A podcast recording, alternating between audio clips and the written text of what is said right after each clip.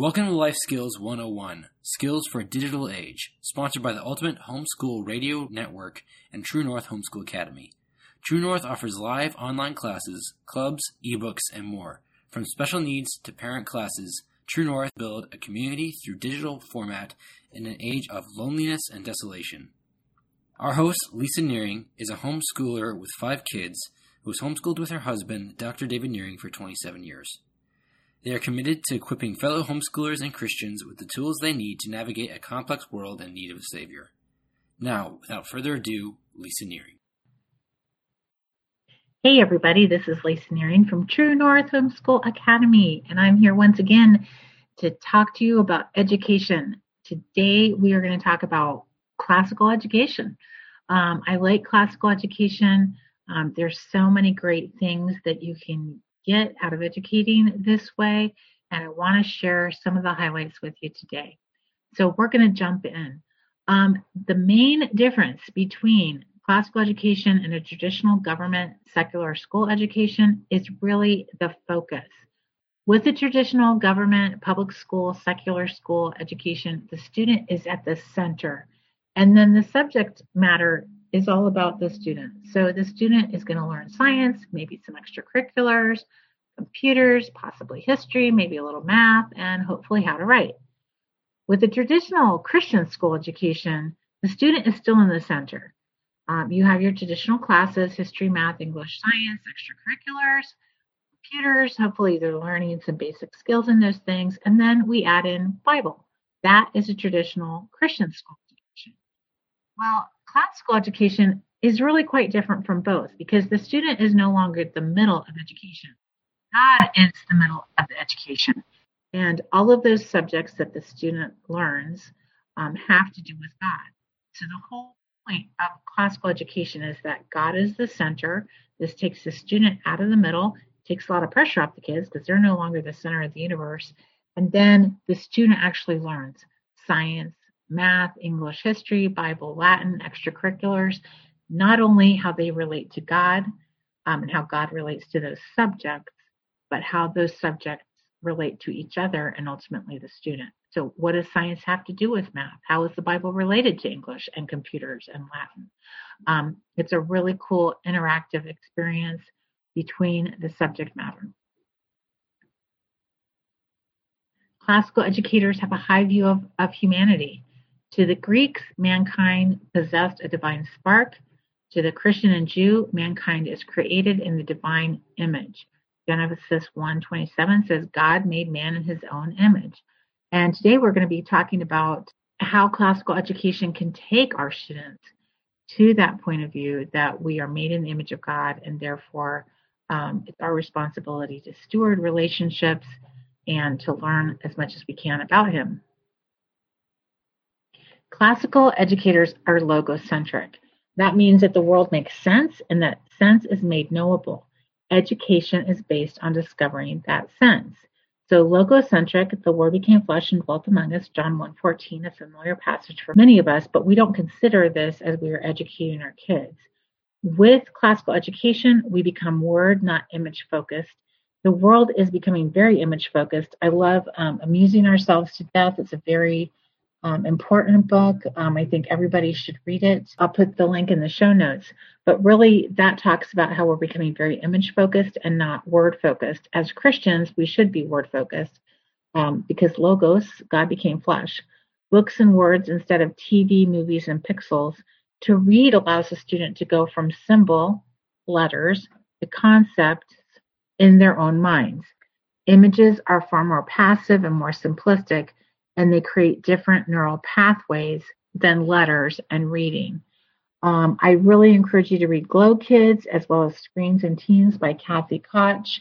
Um, really, a lot of good information is coming out about um, how images and pixelated images are changing kids' brains. Really important stuff happening right now. Um, so, again, I'll put those book titles in the show notes. Again, just want to focus on this for a second again. Classical educators are logocentric. Classical educators also take responsibility for the Western tradition. They receive it, assess it, preserve it, and hand it on to the next generation. Matthew 16:18 I will build my church and the gates of hell will not prevail against it. Classical education does not classical education does not privilege western civilization as an abstract idea. Classical education sees a dialectic occurring within western civilization and it recognizes that the high points and the best ideas come from the Christian classical tradition. But it also recognizes that there have always been antagonists to the tradition within western society. Classical educators integrate subject matter. There's only one body but many parts, and all parts make up one body. 1 Corinthians 12:12. We live in a modern society where things are compartmentalized, but in God's world, we're all part of an integrated whole. In a government school, math is distinctly separate from English, from Bible, from foreign language. There's very, very little integration between subjects, if any at all. Um, but in classical education, all those things are part of a dialectic. How does English inform math? How does math inform science? How does science inform the Bible, etc., etc.? Math is art. Um, Israeli artist Yaakov Agam is uh, really does a lot of great integration with art. That is one of the really beautiful things about classical education is that the subjects are not distinct from each other, but all part of this beautiful whole.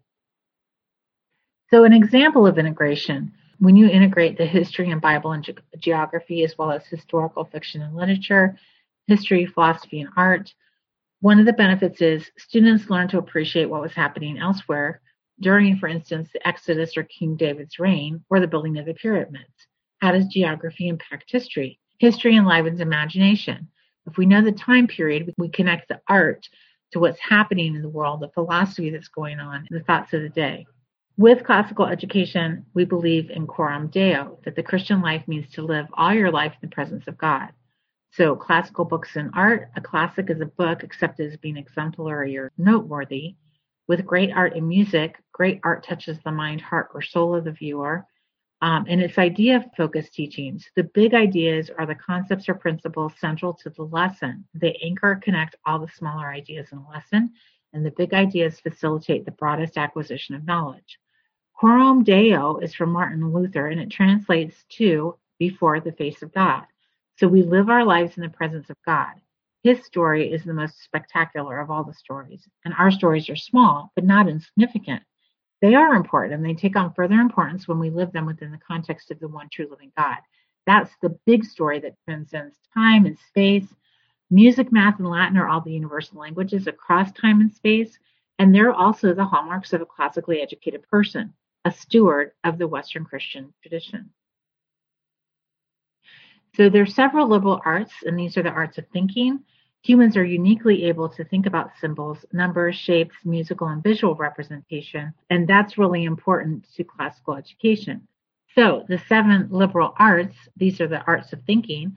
You have the trivium, meaning three paths, grammar, logic, dialectic, and rhetoric and this is the human's ability to use verbal symbols, i.e., language. And then you have the quadrivium, the basics of philosophy or theology. And this is the human's ability to use symbolic languages such as numbers, shapes, and their relations, like math. We have arithmetic, geometry, music, and astronomy. These are the seven liberal arts. So again, I'm going to say them. The trivium consists of grammar, logic or dialectic, and rhetoric, and the quadrivium relates to arithmetic, geometry, music, and astronomy. The object of education is to teach us to love what is beautiful. That is from Plato's The Republic. Humans are uniquely able to think using symbols, including words, numbers, shapes, and musical and visual representations. These are the seven liberal arts. Classical education leads to an emphasis on the trivium and the quadrivium. The trivium is the three roads or way and it's language based grammar, dialectic, and rhetoric, or in Latin, grammatica, dialectica, rhetorica, and the quadrivium, which is four roads away, and this is math based um, arithmetica, geometria, musica, and astronomia. Grammar is the art of letters. So the trivium, the first three stages of the seven liberal arts, consist of the three verbal arts, and this is grammar. And grammar cultivates the skill of interpreting symbols, words, texts, works of arts, and artifacts. Grammar is the foundation of each subject matter. And then it is grammar is also the art of letters. So you have five common topics um, definition, genus, division, and species, circumstance, cause and effect or timing, to compare and contrast, using similarity, difference, and degree, authority, using statistics, maxims, laws, and relationships, contraries, and exclusion. In the dialectic and logic stage, this is the art of formal and material reasoning. Informal logic consists of fallacies and is non-conditional. Formal logic asks questions such as, is it true, is it valid, and is it conditional? They state the claim. So the difference between a formal and an informal argument is in the burden of proof. A formal argument clearly states the claim or position, argues, and presents a well-developed chain of evidence leading to a reasonable conclusion supporting the claim. Informal arguments contain little or no supportive evidence. The rhetoric stage is the art of fitting expressions or the art of persuasion. This is the art of effective or persuasive speaking or writing and the uses of figures of speech or other compositional techniques. So it's really teaching the students how to speak and write with persuasion. Um, this is why poetry is so important. It teaches tropes, figures of speech, and forms of writing and thinking. One soft skill mentioned frequently by businessmen is that they are looking for people who understand the skill of selling through writing, i.e., copywriting, or speaking, i.e., sales. This is the art of persuasive speaking and writing, and this is what it means to lead people also to the gospel. So that is the rhetorical stage. If you focus on the tools of learning, i.e., skills, just as much as what you are learning, i.e., content, you've really created a great foundation for classical education. Um, some other things to keep in mind are memoriae mater studiorum. Um, memory is the mother of learning.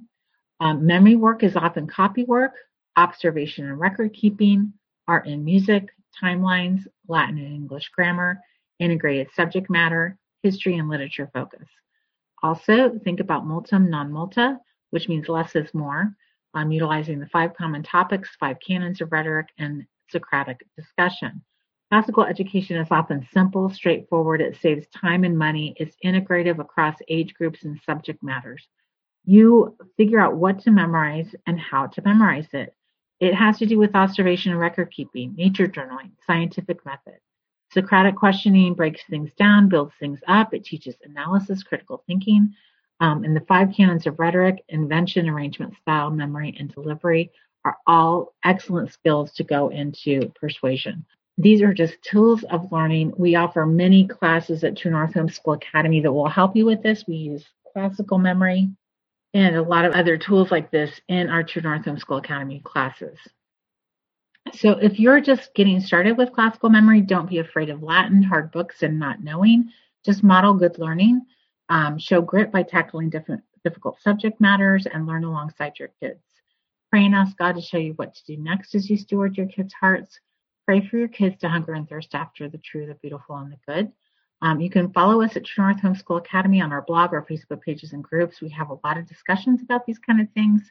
Um, we love The Well Trained Mind and The Well Educated Mind by Susan Wise Bauer, the Latin Center curriculum by Dr. Drew Campbell, and the Memoria Press Megalog, um, the classical teacher.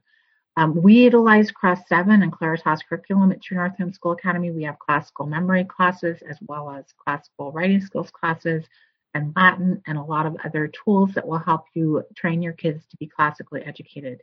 And again, don't be afraid to learn. Have a growth mindset and exhibit grit.